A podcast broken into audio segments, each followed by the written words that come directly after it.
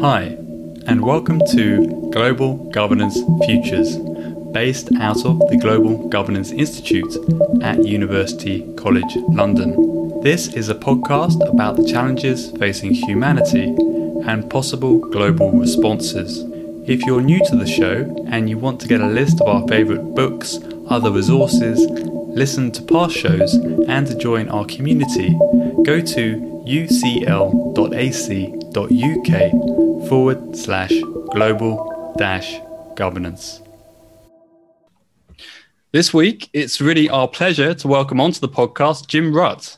Jim is the host of the Jim Rutt Show podcast series, which is an incredible resource for cutting edge thinking from science to tech, culture to history, ecology, and even indigenous wisdom.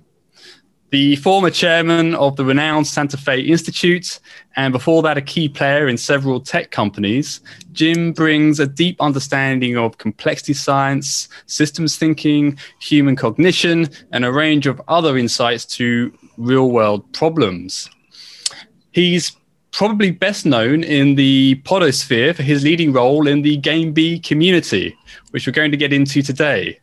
Launched in 2013, Jim and other Game B luminaries who have featured in early episodes, including Jordan Hall, Daniel Schmachtenberger, and Forrest Landry, have focused their attention on realizing a new operating system for society based upon the conviction that the current system is unsustainable and probably self terminating. Jim's published a number of articles on Game B and related themes, which we'll include in the show notes. But this is emphatically not an academic exercise for Jim. In his own words, it is not an excuse for bloviating, but very much a call to action with a lively and growing presence across social media platforms and a number of prototype Game B initiatives underway, or what he calls proto Bs. Jim's also known for his straight talking approach and iconoclastic style, especially when it comes to what he calls naive Newtonianism, as well as game A neoliberalism, which he argues is a game which is out of control and driving us over a cliff. So it's really great to have you with us here, Jim, today. Ah, great to be here.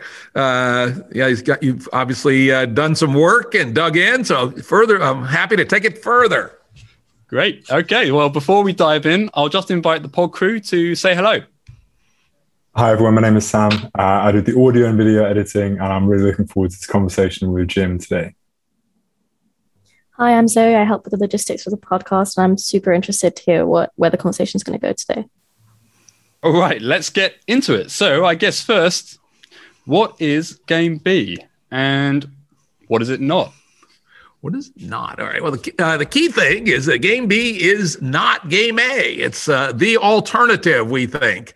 Uh, so then you say, well, what is Game A? So, uh, in our view, Game A is the status quo uh, social, political, economic operating system of at least the West, and to a substantial degree, uh, currently, the world. Uh, so, what we are immodestly proposing is a new socioeconomic political operating system for the world, or at least for the West. Uh, in my own uh, framing, uh, and by the way, Game B is famously uh, uh, unconsolidated. The various thinkers are, feel free to think their own thoughts. The community is thousands of people. Uh, none, none of them believe the exact same set of things. So always keep in mind that when you hear someone talk about Game B, uh, it's a a lens into a kind of a broth of ideas. But at least my take on it, and where I'm focusing these days in my thinking and analysis and my writing, uh, is that uh, it's kind of helpful to think of the current form of game B, starting uh, game A, that is, uh, starting around 1700 in in the UK and to some degree in the Netherlands. Uh, and I think of three things that uh, are the basis, and then quickly a fourth. And those three things uh, were uh, the invention of modern science, which I would say was fully realized with the work of Newton and Boyle and some of the other folks in the 17th century. Uh, the uh, Glorious Revolution in the UK, 1688, uh, where for the first time in a major country at least, uh, there was a principled challenge to the divine right of kings, and uh, and for, and finally something like the beginnings of democracy were, were, put in place. Uh, and then uh, one I focus on a fair amount is the uh, uh, the frozen accident of the founding of the Bank of England in 1694. Uh, which for very peculiar reasons, the king needed a loan. And some guys said, well, we'll give you a loan if you give us the right to set up a bank. Uh, essentially, is the root of our current financial system, is that founding. Uh, and those three things, uh, uh, I, I, believe, are uh, what, what has powered the human race to this unbelievable great transition that it's made in 1700. Uh, it, you know, if you go back and look at the data, uh, what the world's population was, the standard of living, the energy consumption, uh, it was we were amazingly poor in 1700. Not much uh, more affluent than we were in, uh, you know, a thousand BC. Truthfully, uh, a little bit. There have been very slow growth. Uh, there have been some fallbacks in Europe, particularly during the Dark Ages. Uh, by 1700, there'd been uh, a few hundred years of, of slow growth since after the Black Death, but it's still been on this long, slow thing, and people could live and die in a world that was quite similar. Starting around 1700, uh, there was a, the beginnings of a takeoff. And so the fourth piece uh, that had also been slowly accumulating uh, in the late uh, medieval period uh, was technology. But in the in the 18th century, technology really started to roll with uh, you know the well-known uh, development of the textile industry in the north of England. coal, which had already been started to be used in the 17th century for heating, was became much more extensive, and England actually passed England and Wales actually passed 50% of their energy consumption came from coal uh, during the 18th century. Uh, we had the steam engine, and then the steam engine uh, became truly practical with Watt's uh, extensions to it. And so, late in the 18th century, and then rapidly into the early 19th century, the world started getting much more powerful humanity relative to nature uh, really started to flex its muscles particularly in energy you know prior to uh, you know the the be able to transfer the thermal energy of coal to work through the steam engine, uh, the limits of human power in the world had basically been human muscle, animal muscle, uh, and wind, and to a lesser degree, water. Uh, and it was tiny uh, on the scale of the Earth, and the amount of damage we could do the, to the Earth was relatively limited. At the same time, the amount of wealth we could create and the standard of living we, we could create was also pretty limited. Uh, but from that point forward, uh, you know, you take this uh, very interesting combination of uh, you know free market finance, science and technology, and uh, call it rising individualism uh, you know, is manifested through democracy, but also other things, uh, turned turned out to be the perfect set of ingredients uh, for humanity to truly take off, and it did. And you know, uh, there are some people in the Game B movement who go, "Oh, bad, bad Game A." I say no. Game A was a necessary, or was actually a good thing for humanity. Uh, it blasted us out of uh, ten thousand years of uh, empire and uh, near starvation since the invention of agriculture, uh, and took us to where we are uh, today, where we have you know the power of gods, if not the wisdom. Now, here's the problem. You go, well, this all sounds good, right? We are, uh, you know, orders of magnitude, probably two orders of magnitude more energy intensive in our lives. You know, we have air conditioning, we have computers, we got little phones more powerful than the than the computer on the Apollo mission, uh, etc. You know, we can have blueberries uh, in February in the northern hemisphere. How'd that happen, right? Uh, all through the magic of Game A. But the problem with Game A is this this exponential takeoff machine with no brakes. It has no brakes. Everything about it is fundamentally designed to go as fast as it can and faster and faster and faster, uh, driven by the inner logic of money on money return. Uh, if you look at uh, all the manifestations of things that actually drive the growth, it's that uh, everyone's looking to make more money. And the best way to make more money is to grow exponentially, right? Uh, and oh, by the way, our financial system, uh, because it uses uh, debt money and uh, and fractional reserve banking essentially it's caught on a treadmill that if it doesn't if the economy doesn't grow exponentially the whole damn house of cards collapse the whole thing is based on uh, positive feedback loops that just keep driving the uh, the accelerator uh, faster and faster. As again, 1700, man was small, Earth was large. Uh, it was a good thing to enter this uh, exponential growth curve for three centuries, but probably around 1960, 1970. Uh, we should have realized, and a few people did. Uh, you know, the most famous ones, probably Rachel Carson with her book Silent Spring, and some of the other very early proto uh, environmentalists were starting to smell that the something wasn't right here. You know, you can't uh, grow to you can't trees can't grow to the sky, and humanity uh, is on the verge of growing to the sky, and yet. Game A had no way to transition, still has no way to really transition uh, to a way of life that's congruent with the limits of Earth. So I think that's you know that is sort of the fundamental imperative. And then uh, since we have uh, gone down this road and thought about it, we realized a bunch of other things is that uh, while we are materially rich, uh, are we rich in spirit and in culture and in society? Uh, you know, when you look at uh, particularly young folks, uh, especially those who are parents with young children, uh, you know, the game is just stacked against them. Uh, housing costs are crazy. Uh, at least in the U.S., schools are very, very highly. And if you don't, if you're not buying your house in a very, very expensive, renting in a very expensive neighborhood, schools probably suck. Uh, you know, your kids' chances of being sucked into, um, you know, mental health issues around social media, cyberbullying, uh, stories I'm reading of, uh, you know, the uh, sort of, particularly young women, uh, having to groom their presentation on Instagram, and that is their life. Uh, and I go, what the fuck is that? Right? Hope I'm allowed to say fuck, by the way. Is that okay? Everything goes. All right. Yeah. So, you know, the, uh, you know, I, suppose I could operate without it, but uh, it'd be difficult. Right. Uh, and, you know, is the culture we're building actually a good one for humans? And it's our view the answer is not really, right? And again, this because it's not built to be good for humans, it's built to maximize money on money return. Uh, so, uh, that in a nutshell is what Game B is uh, at the highest level of abstraction.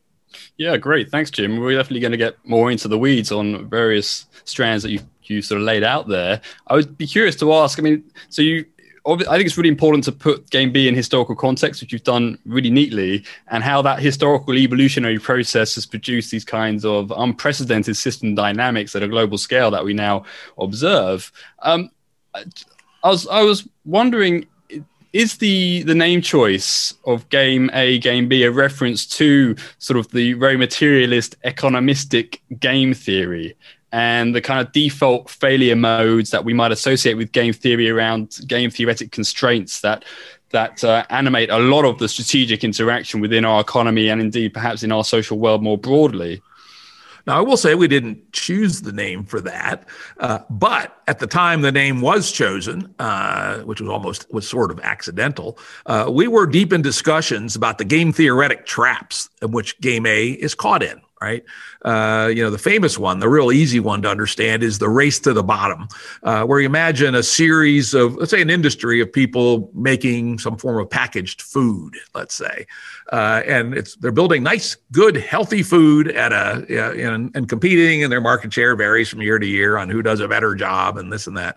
But then uh, one of the companies uh, decides to make a bad move, which is to, you know, uh, which they, they some of them actually did, which is to massively increase the amount of sugar in their food products, and particularly to use high uh, fructose corn syrup, uh, which is less expensive than all other sweeteners. Well, guess what?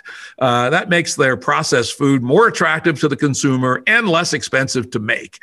And so we are now in a race to the bottom trap where, let's say, the other three major players in the industry, if they don't respond, they're going to lose market share, lose money, stock price goes down, CEO gets fired, and all kinds of dire things happen. And so what happens is those uh, companies, because everything is denominated in money on money return are essentially forced, even if they don't want to, into a race to the bottom to follow this uh, this uh, bad actor.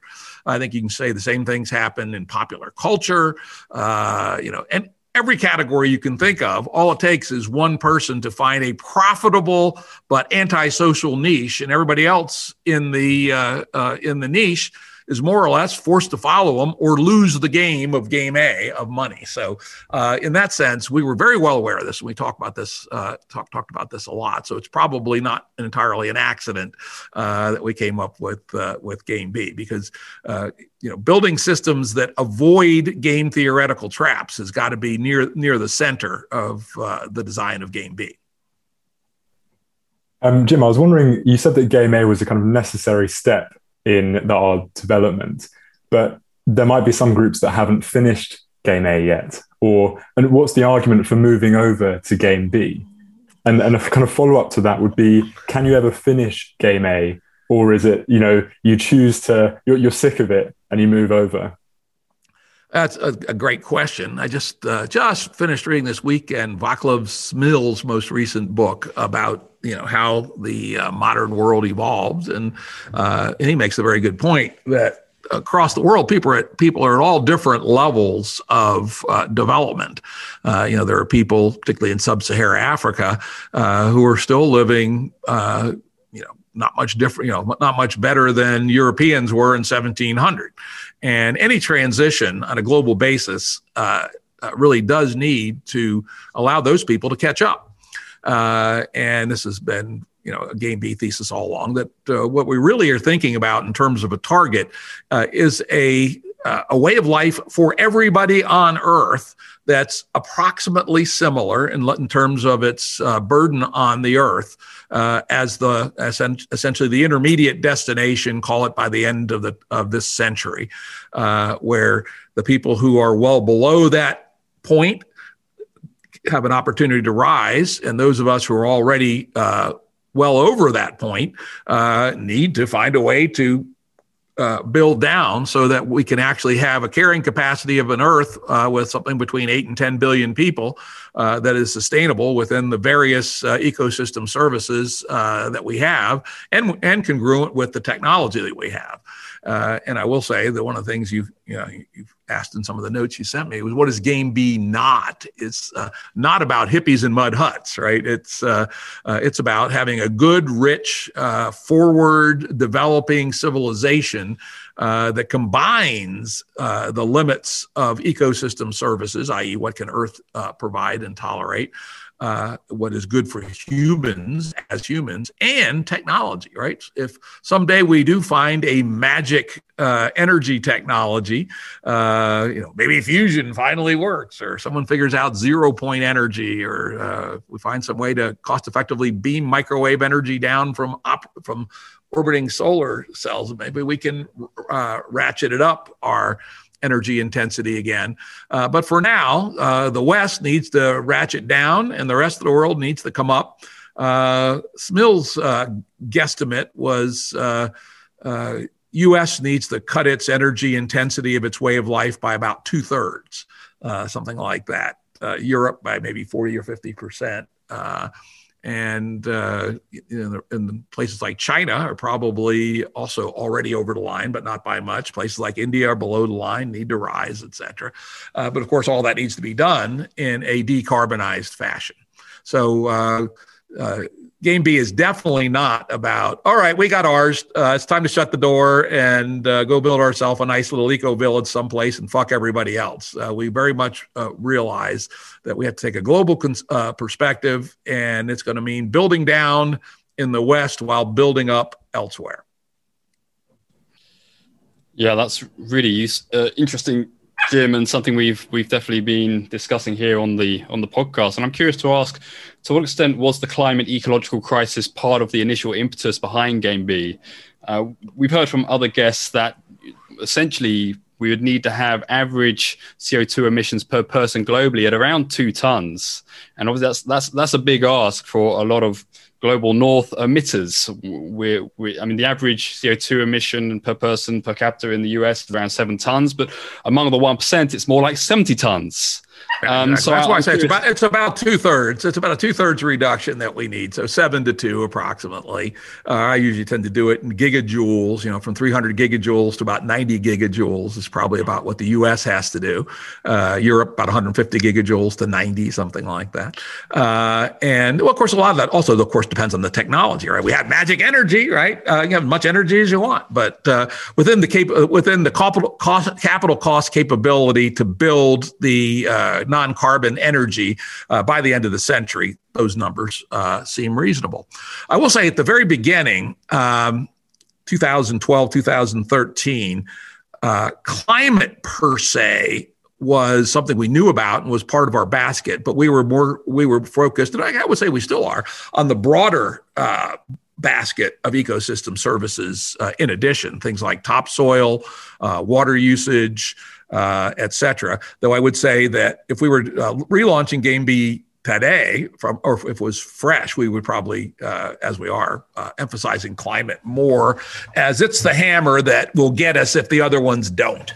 Uh, essentially, uh, I will say in my original write up in 2012, I actually wrote about pandemics as one of the things that might get us, and turned out it didn't get us this time, but it gave us a nice little uh, a nice little warning shot across the bow, uh, saying, "Hey guys, imagine if this thing uh, uh were as uh, uh, you know as as deadly as MERS or something like that, and as contagious contagious as the Delta variant of COVID. we'd have a serious serious case of hurt on our hands."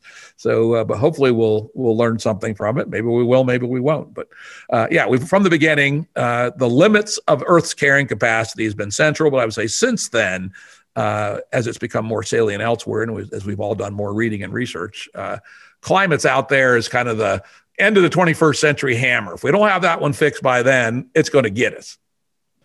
Yeah, and of course, a lot of climate scientists are looking at the extreme weather events in the US and Canada, and also having to sort of update their models and think about well what might be the timeframes here.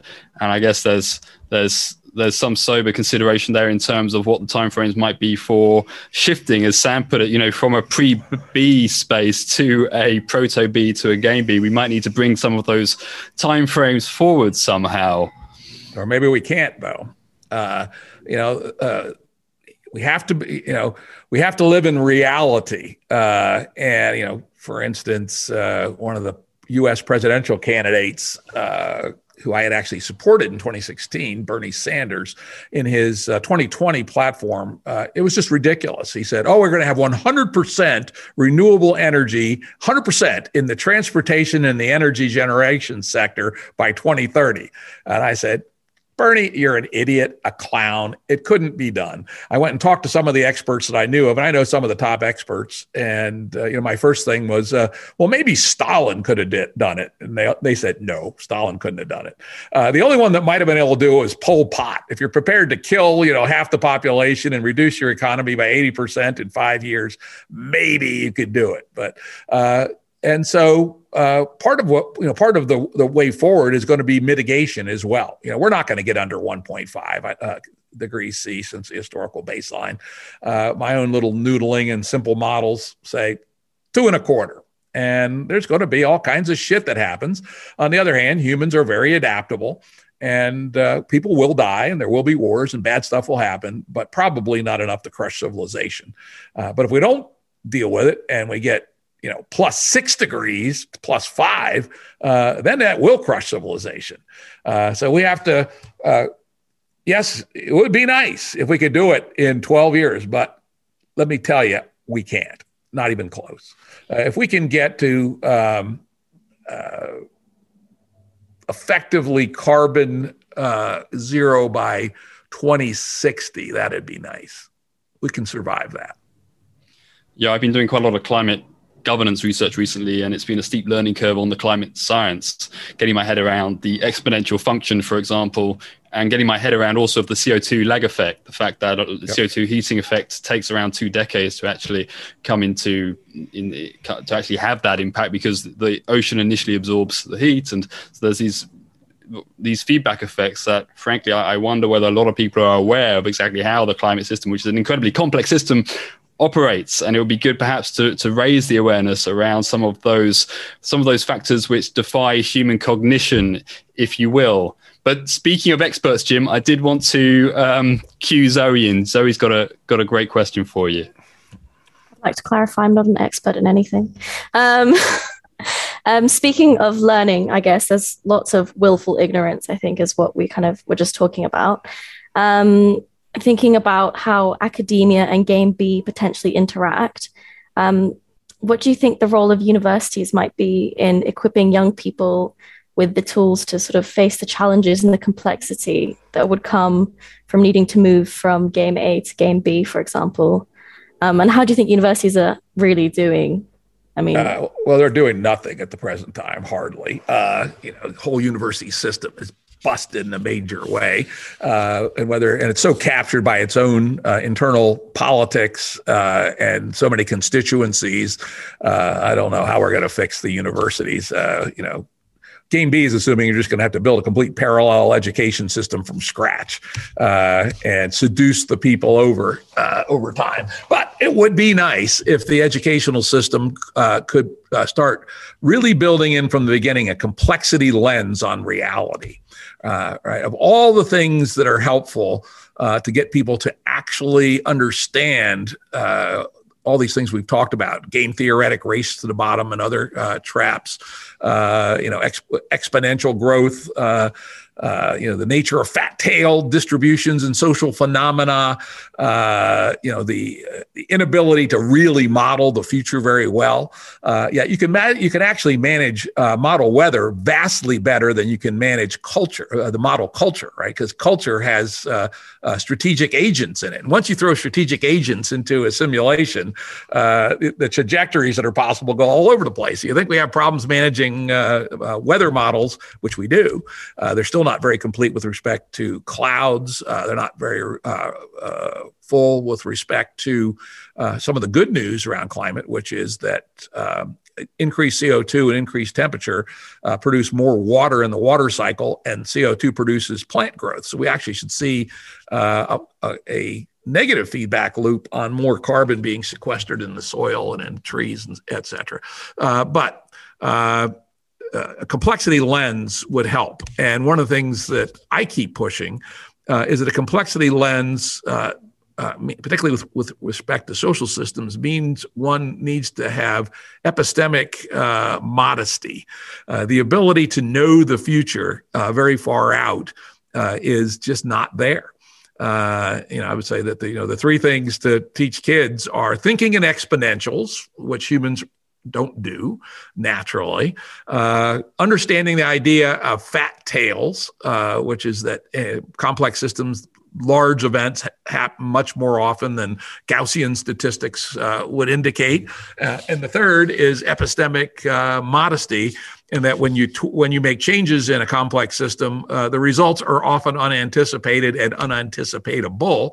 And so the only really reasonable way to uh, move forward is in tight loops of theory, experiment, theory, experiment, uh, with relatively small steps along the way.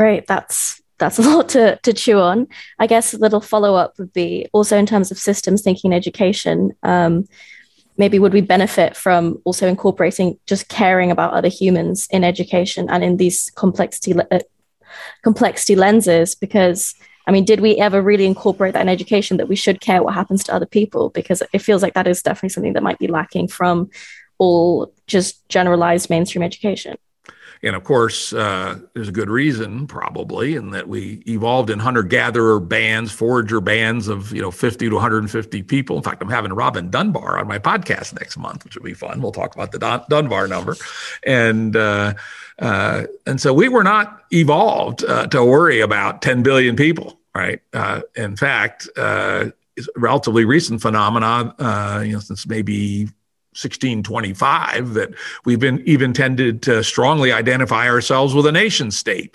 Uh, more more often, it was a smaller ethnic group of people who spoke a uh, a common language and had some common traditions. You know, France had 11 languages in a, in a, a, a thousand AD, right?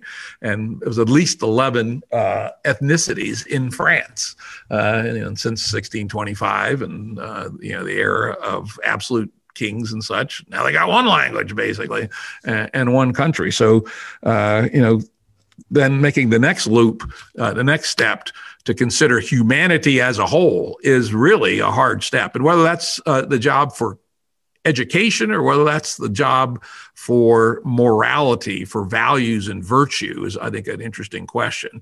Uh, you know, we believe that those things must be cooked into Game B as our uh, our virtues, our values, and our norms. Uh, and so, uh, you know, I think uh, our ethical system is kind of a hybrid between Aristotelian uh, virtue uh, ethics and utilitarian ethics essentially at the same time. And then, you know, with some additions of opening the scope uh, so that we have to include everybody. Nobody gets left behind. We can't be a lifeboat uh, philosophy, which uh, you know, unfortunately, uh, some people who are in this, uh, who understand the problem say, all right, uh, it's just impossible. You know, we'll all move to New Zealand, all of us billionaires, and we'll fortify the place, and that'll be that. We certainly don't believe that in the Game B world. But I'm not sure that uh, it's not obvious to me that ethics uh, is something that universities ought to be teaching. That ought to be done in the community. Yeah, it's really interesting. I mean, we had Forrest Landry on the show few months ago, and we discussed with him how ethics is integral to a complexity understanding of our reality. That there is no view from nowhere. That we there we are all embedded in this kind of ecological interdependency, uh, and we need to sort of really absorb that insight and understand the implications. And I know that you've said that uh, the great value of complexity science is that it's about how things work and, and what makes things real. And we hear a lot about complexity in the game B space. We hear a lot of concepts from complexity science, such as uh, the adjacent possible, basins of attraction, uh, attractors. I mean, h- how do these conceptual tools apply to the task of building a, a, social operating system to replace game A? And perhaps also keeping in mind those who are new to complexity science, or indeed those who are resistant. Um, I can remember a colleague recently saying in a paper, you know, that complexity is a quote festival of bad metaphors. I mean, how do we overcome that kind of resistance? What is the gateway to thinking in complexity terms? Uh, for me, it was uh, doing agent based modeling uh, and uh, and simulations, right? It's very very interesting. You build an agent based model, and so-called emergence happens, uh, which is that things that you don't expect to happen happen. Things that are uh, sort of fundamentally unpredictable from uh, lower level phenomena. And of course, the classic example of emergence is life, right? Uh, you start with the laws of physics, and you have uh, atoms and you have molecules from chemistry. Uh, it was quite a stretch to go from chemistry to organic chemistry, right? Very simple life like bacteria uh, and archaea. Uh, and then it was another giant leap to go to uh, uh, the eukaryotic cells, which were a, a, huge leap where we started having mitochondria and then um, chloroplasts, et cetera, that made the cells much more energetic and capable of doing much more. And another another leap to multicellularity, and then an explosion, the Cambrian explosion. So these are classic examples of emergence, and uh, you can see some of this in more limited ways in simulations. Uh, so I suppose simulations on one side and evolution on the other. The evolutionary lens is something that everybody at the Santa Fe Institute uses to a greater or, le- uh, or lesser degree. You know, everything came from something simpler in the past. It's fair to say. I've done some very interesting podcasts recently on the evolution of technology. Uh, we had uh, Brian Arthur on. Uh, actually, he won't be. We're actually going to publish it on Wednesday uh, on his book on tech, the nature of technology. We had Matt Ridley on recently on his. Uh, uh, book about innovation, et cetera. And one of the points they both make is that everything comes from something simpler. Uh, and uh, over time, uh, as we as they become more complex, uh, we get emergent phenomena, and so we use this a lot when we think about what what interventions do we actually ought to do to bring game B into being, right? Uh, and we compl- we uh, contrast complexity with complicatedness. You know, something like the US Army, it's complicated. It's a rigid structure, top down, orders follow, you know, uh, uh, from a, ma- a, big American corporation like General Motors or something, same way. Uh, you know, our sense, uh, the, the art and science of building Game B enterprises and organizations is through self organization using network communications, uh, using ideas around signaling and membranes, et cetera, uh, that are more fluid uh, than these uh, complicated structures, which we keep building and making them more and more complicated uh, uh, to deal with the side effects of what's inherently a complex world.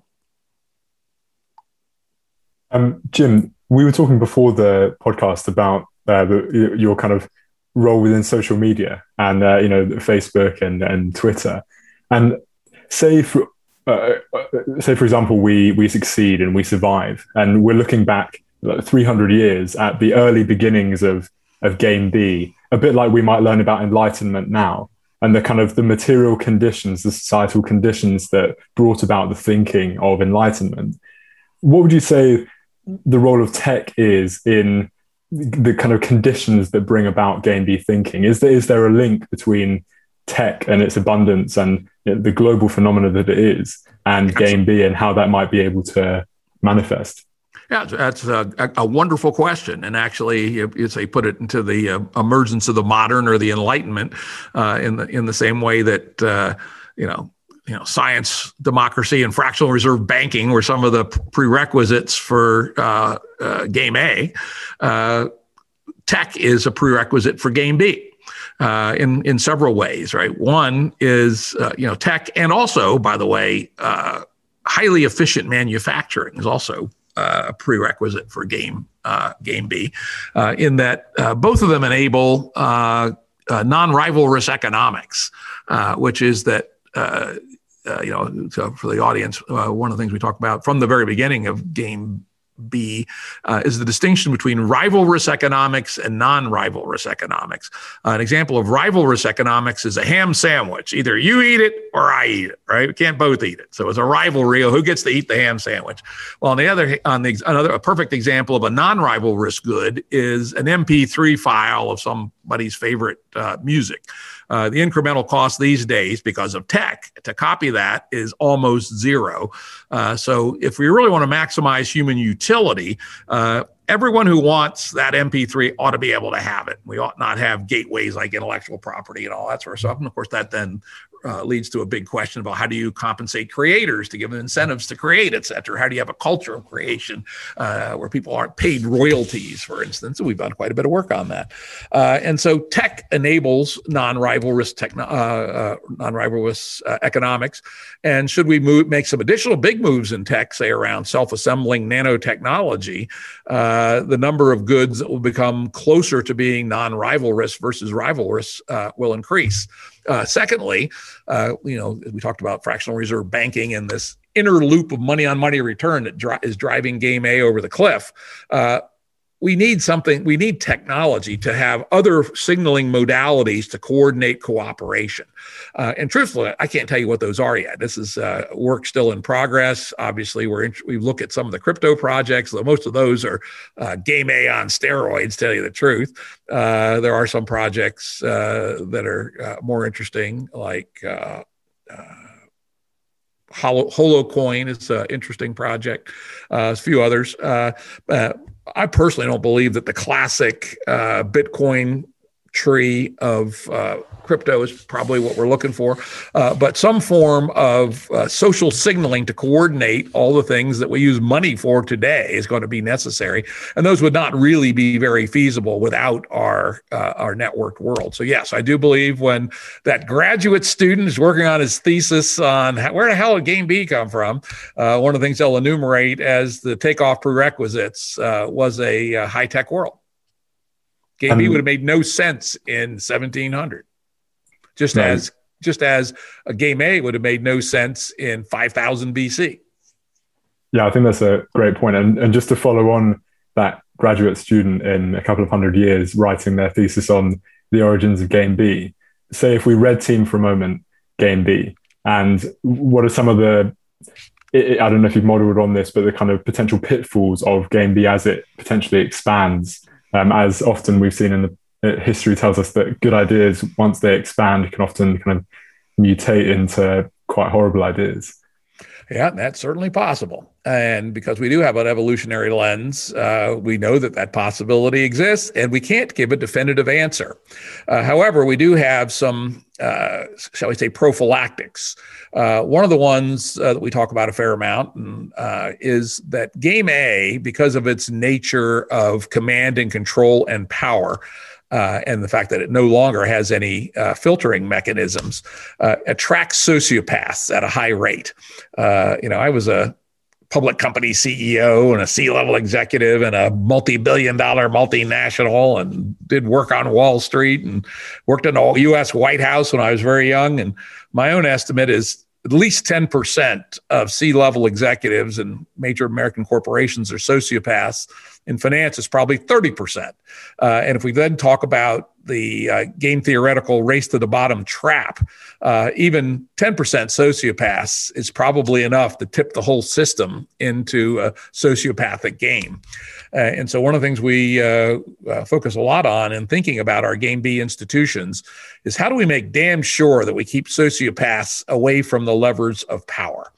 Uh, and how exactly we do that, I don't know, but it's certainly one of the design features that that we're going to have to have. Uh, and uh, I think it was Daniel actually pointed out uh, that uh, sociopaths may actually be useful. It's maybe useful to have one percent sociopaths for war fighting and things of that sort. Uh, but uh, you d- absolutely do not want them anywhere near the institutional levers of power.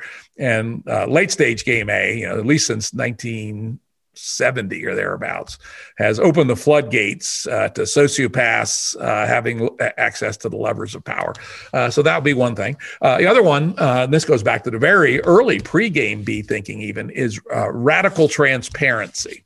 the you know, say Wall Street, the main profit uh, engine in Wall Street is opacity, as it turns out. Let's make the products as confusing as possible so no one can possibly understand them except us, uh, and we will, you know, fool, fool we will uh, trick various fools. We'll make lots of money. Uh, our ideas around, uh, you know, a, next generation finance are radical transparency, and uh, Bitcoin style crypto had would have had that opportunity, except for they made the wrong uh, move of moving towards anonymity or at least pseudo anonymity. If you had the high trackability of uh, blockchain, but with uh, well fashioned, stable identity, uh, and also one of my own favorite reforms, which is to have a limit uh, that no stack of abstract entities could be more than five levels deep, so that uh, any entity, a trust, a uh, uh, limited liability corporation, a partnership, a corporation, or, or the game B equivalent, must within five links end up on a human, and that and the track must be uh, transparent. Uh, we believe will help a lot. Um, of course, there's a whole bunch of institutional reforms around governance that need to be done. Uh, you know, late stage game A is, uh, frankly, probably all, always game A, but particularly since in 1975, uh, money has captured politics uh, pretty much across the world. Uh, money or something very similar to money. Uh, and so we have to make sure that that doesn't happen. And again, uh, tech platforms give us some opportunities to do that. Uh, one of the ideas I put forth in the very earliest games, days of Game B, was that to the degree that we have elections, which I think we're becoming less and less interested in elections actually as a means of governance. But to the degree we do have elections, imagine we still had them, uh, we could uh, do campaign finance uh, using modern a modern uh, money like entity and have special money that's uh, political speech money. So that every person got the equivalent of a $100 uh, or pounds or euros a year. And only that money could be used for uh, electioneering or issue advocacy. Uh, and that there were then special entities set up who were able to uh, transform, let's call it blue money or political money, into regular money. Uh, and that transformation would be a matter of public record and radically transparent. Uh, and uh, I think if we did things like that, uh, you'd have a, a, you know a fairly good chance of avoiding some of the capture modes uh, that we have seen in Game A. Uh, but I will tell you because uh, it was a very good question, and we know that it is possible Game A could uh, Game B could lead to a worse nightmare than Game A. Right? The Marxist-Leninists, probably some of them at least, thought they were doing sincerely good work for the world. Wrong, guys, and maybe we are too. Uh, but at least we're aware of it, and I think we we understand the dynamics. We understand uh, you know tendency towards uh, game theoretic uh, traps. We, under, we understand capture, uh, and we understand at least to some degree the dangers of sociopaths. And so we have to build in. Uh, uh Bret Weinstein, uh, an, an, evolutionary scientist, very smart guy, has been involved in game B from the very beginning. Continues to always stress this that uh, we have to build an immune system into game B to minimize the chances of it going off in a bad direction. Can't yes. guarantee it though. Yeah, so I'd like to pick up on that, Jim. So, in a way, what we're talking about is well, what what is the design space that uh, Game B would operate in? What would it look like? How do we design a space which protects Game B integrity? And you set out a range of sort of general principles that should guide proto Bs, including that they be non-hierarchical, that they be network-centric, that they be long-term uh, meta-stable.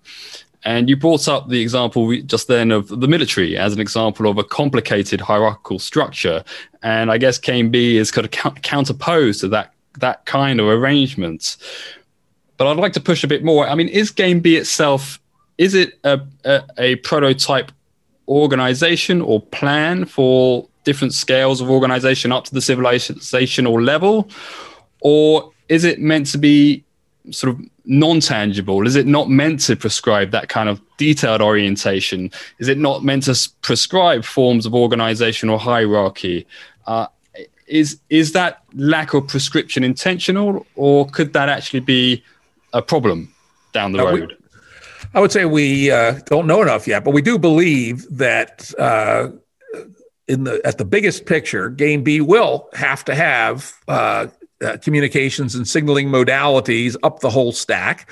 Uh, but that these uh, we should think of the stack as rather than being a, a rigid set of uh, hierarchies should be essentially fractally designed and where it will have different depths in different areas uh, but we also think that if we do game b right the game B principles ought to more or less apply at every level. So, for instance, uh, something that's sort of ana- vaguely analogous to a nation state, uh, uh, we would argue is probably a bit smaller than our current big nation states, but maybe we're wrong. Uh, you know, would still have to operate under radical transparency, for instance, and uh, and have anti-sociopath filters, and uh, you know, generally approximate equality of economic outcomes for people. Maybe not not exact, maybe a factor of ten, but certainly not the current uh, factor of uh, a million. and so we think whatever set of principles we finally perfect for at the proto B level will also apply uh, to the higher levels as well, which of course makes the design question uh, considerably more tricky. I also wanted to pick up on you made that distinction between complicated and complex, and I would certainly refer, refer our our audience to your excellent podcast with Dave Snowden on that distinction. And I was curious to ask I mean, how does that distinction relate to this transition? We have a prototype game B emerging from within a legacy game A sort of structural context. So one imagines that in some respects, game B is expected to be parasitic on game A. And I think you said elsewhere it's explicitly parasitic. Yeah, okay. So, and you said elsewhere that the Achilles heel of game A is that it does not understand complexity. So, given that game A does seem to hold all of the cards, it does seem to be incredibly powerful in the current zeitgeist. Does that give us reason to be optimistic and, and why? Uh, well, I would say it's optimistic, but with a question mark. You asked, you know, what are some more failure modes? Uh, one that we've identified as uh, an outstanding piece of work, which absolutely needs to be done, and if we don't succeed, we will probably fail, is to design a uh, series of operating systems for entities. Let's think think of them as like businesses. We call them Game B ventures, uh, and they might use uh, you know some of the, some existing test uh, Game B ish operating systems or things like Sociocracy or Holacracy. Uh, there's, there's, some others. Uh, uh, Forrest Landry's actually uh, got an early uh, early bit of work on one, uh, where we could we think create ways that co- collaborative and cooperative enterprises that do actual work in the world uh, could be more efficacious and could outcompete their game A alternatives using uh, a new internal operating system that operates at the level of what we you could think of as an enterprise.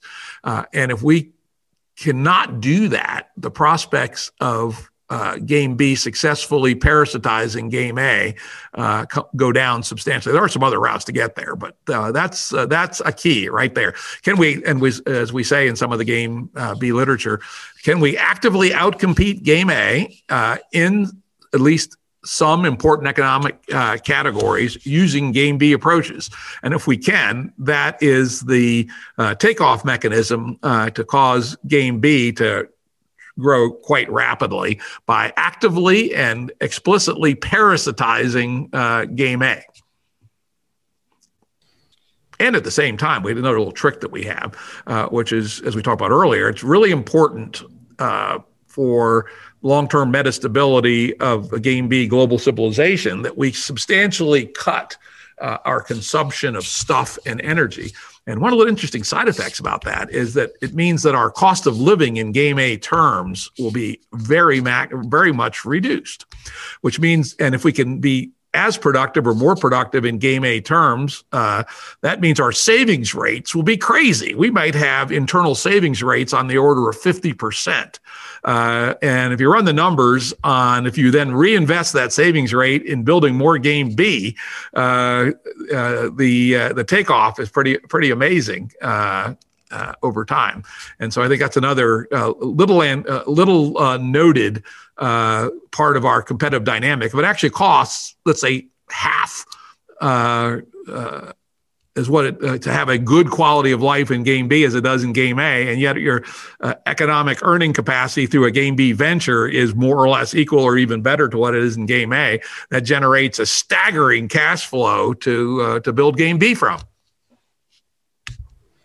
Yeah, I'd like to flag that in some of your writings, you've laid out very practical, pragmatic sort of stepping stones to what a proto B, prototype game B community might look like, what it might invest its time in doing, how it might actually cultivate a different way of being in the world, but not necessarily separate to the world.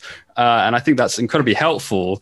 And I, I, I say that because often one finds perhaps in these conversations that there's a bit of a polarization between, say, the tech utopians who sort of take the Steven Pinker line and those who are more you know, into the catastrophe, a bit more of a sort of doom doomer kind of perspective, who would say or respond, "Well, that's that all sounds great, but you know, it's it's really not realistic." I mean, there, there's sort of this this default into despair sometimes, and I, I, would just note that you're not someone who's afraid to get their hands dirty in the cut and thrust of business and indeed politics. One of the early initiatives that you were leading on was launching a political party, the the, the Emancipation Party, focused on severing this link between politics and money.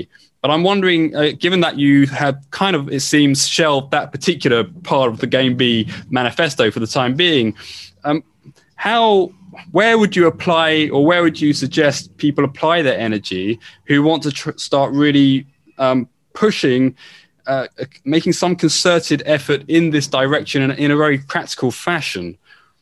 In the short term, uh, well, as we laid out in the uh, in my paper, A Journey to Game B, uh, uh, I suggest that people start in a pre B mindset, which is, uh, you know, start getting yourself ready to participate in some of the next phases we'll talk about briefly. Uh, you know, keep your expenditures under control. Don't be captured by advertising, right? If you got a fancy car, get rid of it, right?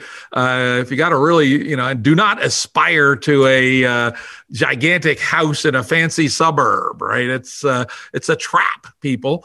Uh, you know, don't uh, feel that you need to, you know, have a diamond ring for engagement. What the fuck's that all about, right? Uh, get rid of all that shit. Get it out of your head. Uh, you know, learn some real useful skills. Uh, learn how to do some carpentry, electrician, plumbing, uh, farming. Get yourself in some reasonable physical shape. Of course, I say that, and I'm not necessarily the best example on that one, but oh well.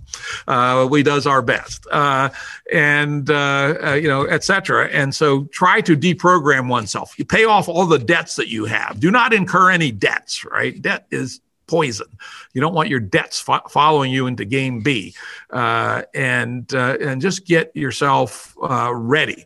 And then to get ready for what? Uh, the things that we can do right now are proto-Bs, which are on the ground com- residential communities uh, of people who want to live in a more game B way uh, that that emphasizes uh, community and conviviality and uh, good human living.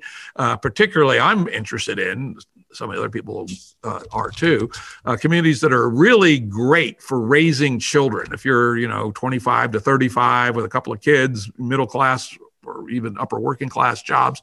Uh, wouldn't it be great to be able to live really well at that time of your life with lots of people to help you with childcare, with good education, with healthy food grown right on the on the property, uh, etc. So, uh, two game two proto Bs have already bought their land. Uh, there's at least two more uh, that will probably do so soon. Uh, and next year, really interesting to see how many uh, proto Bs emerge. And of course, you start small, but if we can get an exponential growth going, we can eventually have many of these, many, many, many of these things. and then the other side is Game B Ventures, which uh, can be launched by people who are not part of Game B communities, but these are, uh, you know, nominally at least uh, to the outside world, for-profit businesses uh, that would be owned by their employees and or by a proto B. We do think that uh, proto Bs and alliances of proto Bs, because they'll have high savings rates, uh, will have the ability to fund um, uh, Game B ventures uh, and have some part of the cash flows that come back from those Game B ventures uh, to help you know fund their their proto Bs as well as provide uh, work for people on the proto Bs, uh, et cetera. So those are the two next steps, and as you say, very tangible, but there are things we have to work out. You know, the governance methods, uh, both for the proto B communities and for the uh, Game B ventures.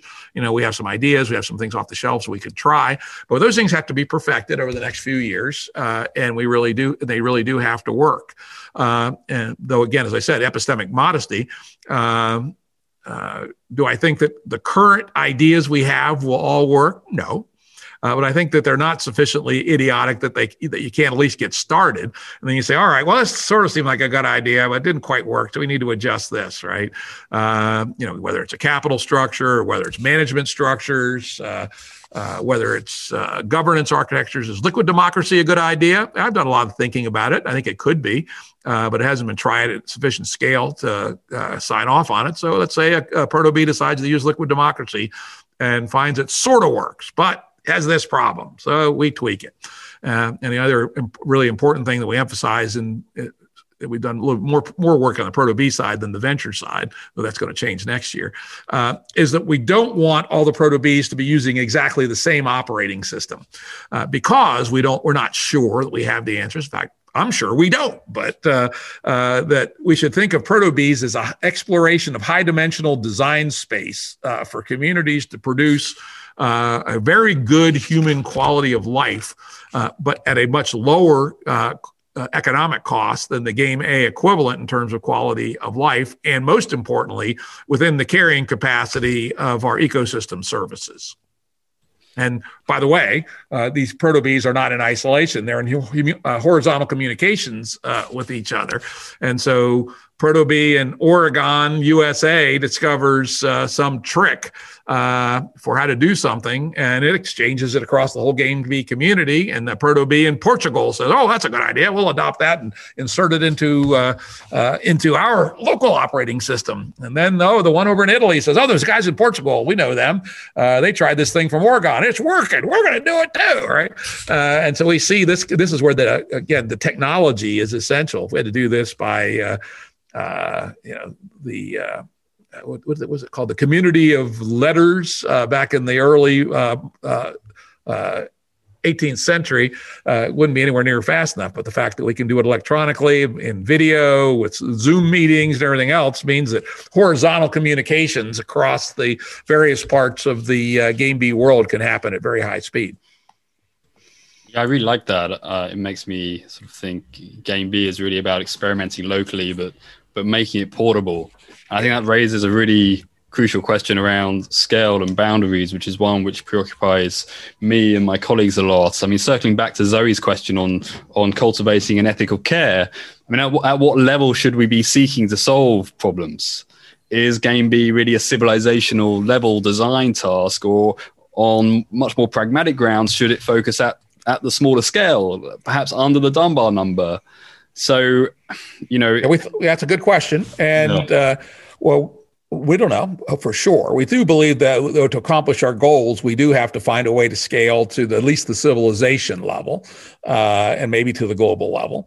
Uh, and but we do think that the emphasis has to come from a bottom up perspective rather than a top down at least until we proved a lot more than we have today uh, you know if you if you made some game b person the dictator of the world and said build game b right now top down uh, I imagine it'd be a, it would turn out to be quite a shit show, and not something I'd recommend, even if I was the guy. God damn it, right? Uh, that we need to try this stuff and grow it up.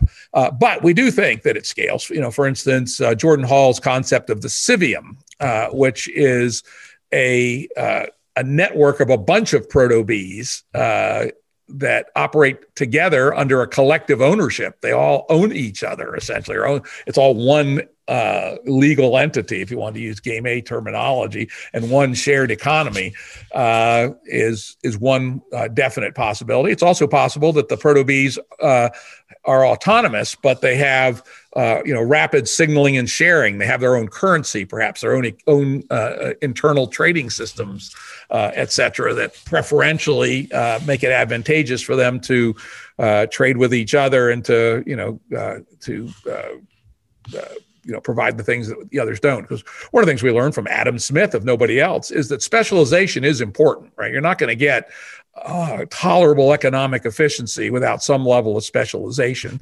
So different proto-Bs are, are going to focus on different things. So there'll be need there'll be a need to have plenty of trade uh, even in the game b world even though we are going to focus on shorter range trade. Um, we do think that the idea of intercontinental of sending plastic toys around the world is probably not a good idea in terms of uh, keeping our energy burned down and preserving our ecosystem services.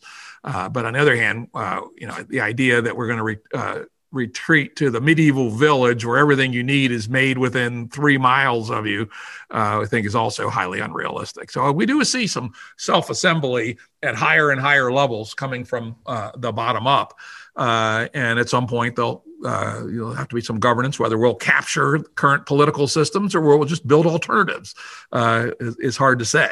Uh, but I expect that uh, we'll solve. We'll try to solve the problem up to at least. I think I said in that uh, Journey to Game B paper, at least to the level of 500 million people, something like that. Well, it certainly sounds like a wild adventure. Yeah, it keeps me busy, keeps me off the streets, uh, and uh, you know, it's it seems absurdly ambitious, but I've yet to find the fatal flaw why it couldn't be done. And as you said, I'm a very practical guy, right? I am. Uh, I build build things, right? I'm a farmer. I, uh, uh, you know, if I thought this was just an idiot bunch of hippies with some, uh, you know, I some uh, ideas that would, will never work, I would have long since said hell with it. Uh, but I've yet to find the fatal flaw. In fact, in, in my business world, one of my favorite talks I gave is called "Shoot the Puppy," and the idea is uh, from the uh, from idea to exit in a venture, you should be prepared to shoot the puppy if uh, it does not uh, does not work. And so far, we have not shot the Game B puppy. Uh, you know, we haven't answered all the questions, but it's like a venture has not uh, answered all its questions uh, in its early stages. And Game B is still very early, right? Uh, we don't even have a single fully operational Proto B. Uh, you know, when we have 100 Proto Bs and a, a few hundred Proto B ventures, Game B ventures, uh, then we may find the fatal flaw in it. On the other hand, I don't think so. It smells right to me uh, that this uh, idea of uh, network centricity, decentralization, self organization, and metastability are the big four. Uh, that if we steer by those, uh, we could, should, can be able to build a uh, new uh, worldwide, or at least civilization level operating system, uh, which we can uh, survive in as humanity for the long term, and then go see see what our human destiny is. You know, uh, personally, I want us to go explore the universe, uh, but I think we'll do. We should not be spending big expenditures on that until we figured out how to live stably on our planet for tens of thousands of years. One thing at a time. Yeah. Okay. Great. Thank you, Jim. I'm conscious of time. I think we're rolling to the close. I'd like to just hand over to Zoe for the final question. So, sort of looking to the future and the younger generations um, who maybe are a little bit more cynical about the future and who definitely feel like they've had their future prospects sort of uh, worsened, uh, not least by COVID and all of the accumulating challenges that it poses and that it lays bare.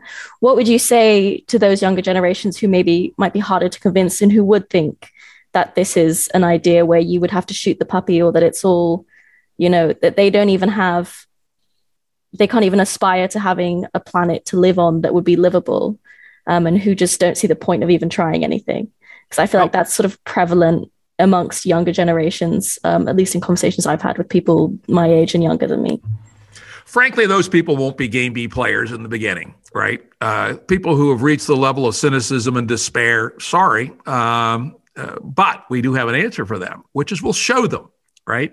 Uh, and let's say you're let's say you're right 90% of uh, young folks fall i doubt it's anywhere near that high. In, in, fact, currently in the Game B world, uh, millennials are without a doubt the biggest chunk, right? They're uh, millennials are the most uh, early, younger Gen Xers, and now Zoomers are starting to join up. Uh, so there's plenty of them. Even if it's only 10%, that's still a whole bunch of people. Uh, we then build few thousand proto Bs, right? Come visit one, come live on one for a while, right? Because uh, we're going to have, uh, you know, temp space, uh, you know, kind of the equivalent of Airbnb or uh, uh, workspace, work on our organic farm, etc. And uh, people i don't know why people object to this word but i use it i like it is that game b will seduce people out of game a right? I don't know what's wrong with seduce seems like a perfectly reasonable word to me but uh, some people object to it oh well fuck them uh, you know uh, these uh, cynical uh, millennials and zoomers uh, you know come see game b hang out for a couple weeks. Would you rather go back to the rat race as it is? Or would you rather you know come and live in a place where we actually are living on 90 uh, gigajoules per person per year. Uh, and we actually are uh, living on uh, a sustainable diet that won't deplete the soil and uh, won't require us to kill off the remaining wildlife on our planet. And over time, uh, you know, people are are convinced by reality. You know, uh, if I had, if I was young and grew up in the shit show we have today, I'd probably be a cynical motherfucker too. Uh, but uh, you know, once we've actually shown that this is possible, and there's always a group that's willing to try. And, and uh, frankly, as I say, the, the biggest group today in, in Game B is millennials because they feel the biggest need. Uh, then we'll, we'll, we'll show people. The same, frankly, it's the same way the West beat the, the Marxist Leninists, right? Uh, eventually, uh, it just became so obvious that the way of life on, in the West was so much better than under Marxist Leninism. People, people just threw up their hands and said, hell with it. Uh, and, uh, and that's at least uh, a hopeful analogy for how we think Game B will eventually overcome that cynicism and seduce people over to Game B. That certainly gives me a lot of hope. Thank you very much. Well, there's an invitation that you can't refuse, I'd say.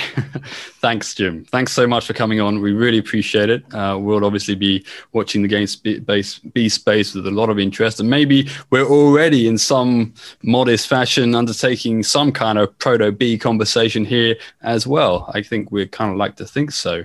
Um, so we really appreciate your collaboration in, in this project. Yeah, and I'd like to thank you guys for being so well prepared. Uh, you've clearly done your thinking, your research, and it's uh, it's always a joy to uh, talk with folks that ask good questions, not just general vague ones. And for people out there that want to get in touch, as we say, find the others. Uh, we have uh, our own Game B community at game-b.org. Uh, it's currently not open to the general public, but we ha- we have some filtering questions, and uh, yeah, we'll ask you where you heard about it. Say you heard heard about it from Jim Rutt himself, that miserable asshole, right? Uh, or just mention this uh, this show, and our uh, our mods uh, will let you in, and you can meet the other several thousand people in the in the Game B space, and perhaps find somebody near you to get together with and form a Proto B or become part of a Game B venture. So that's game-b.org. See you there. Yep, you'll find me there too. So yeah, fantastic. Thanks, Jim. And also do tune into the, the Jim Rutt show. It's always a really, really worthwhile, fascinating listen. So yeah, thanks, Jim.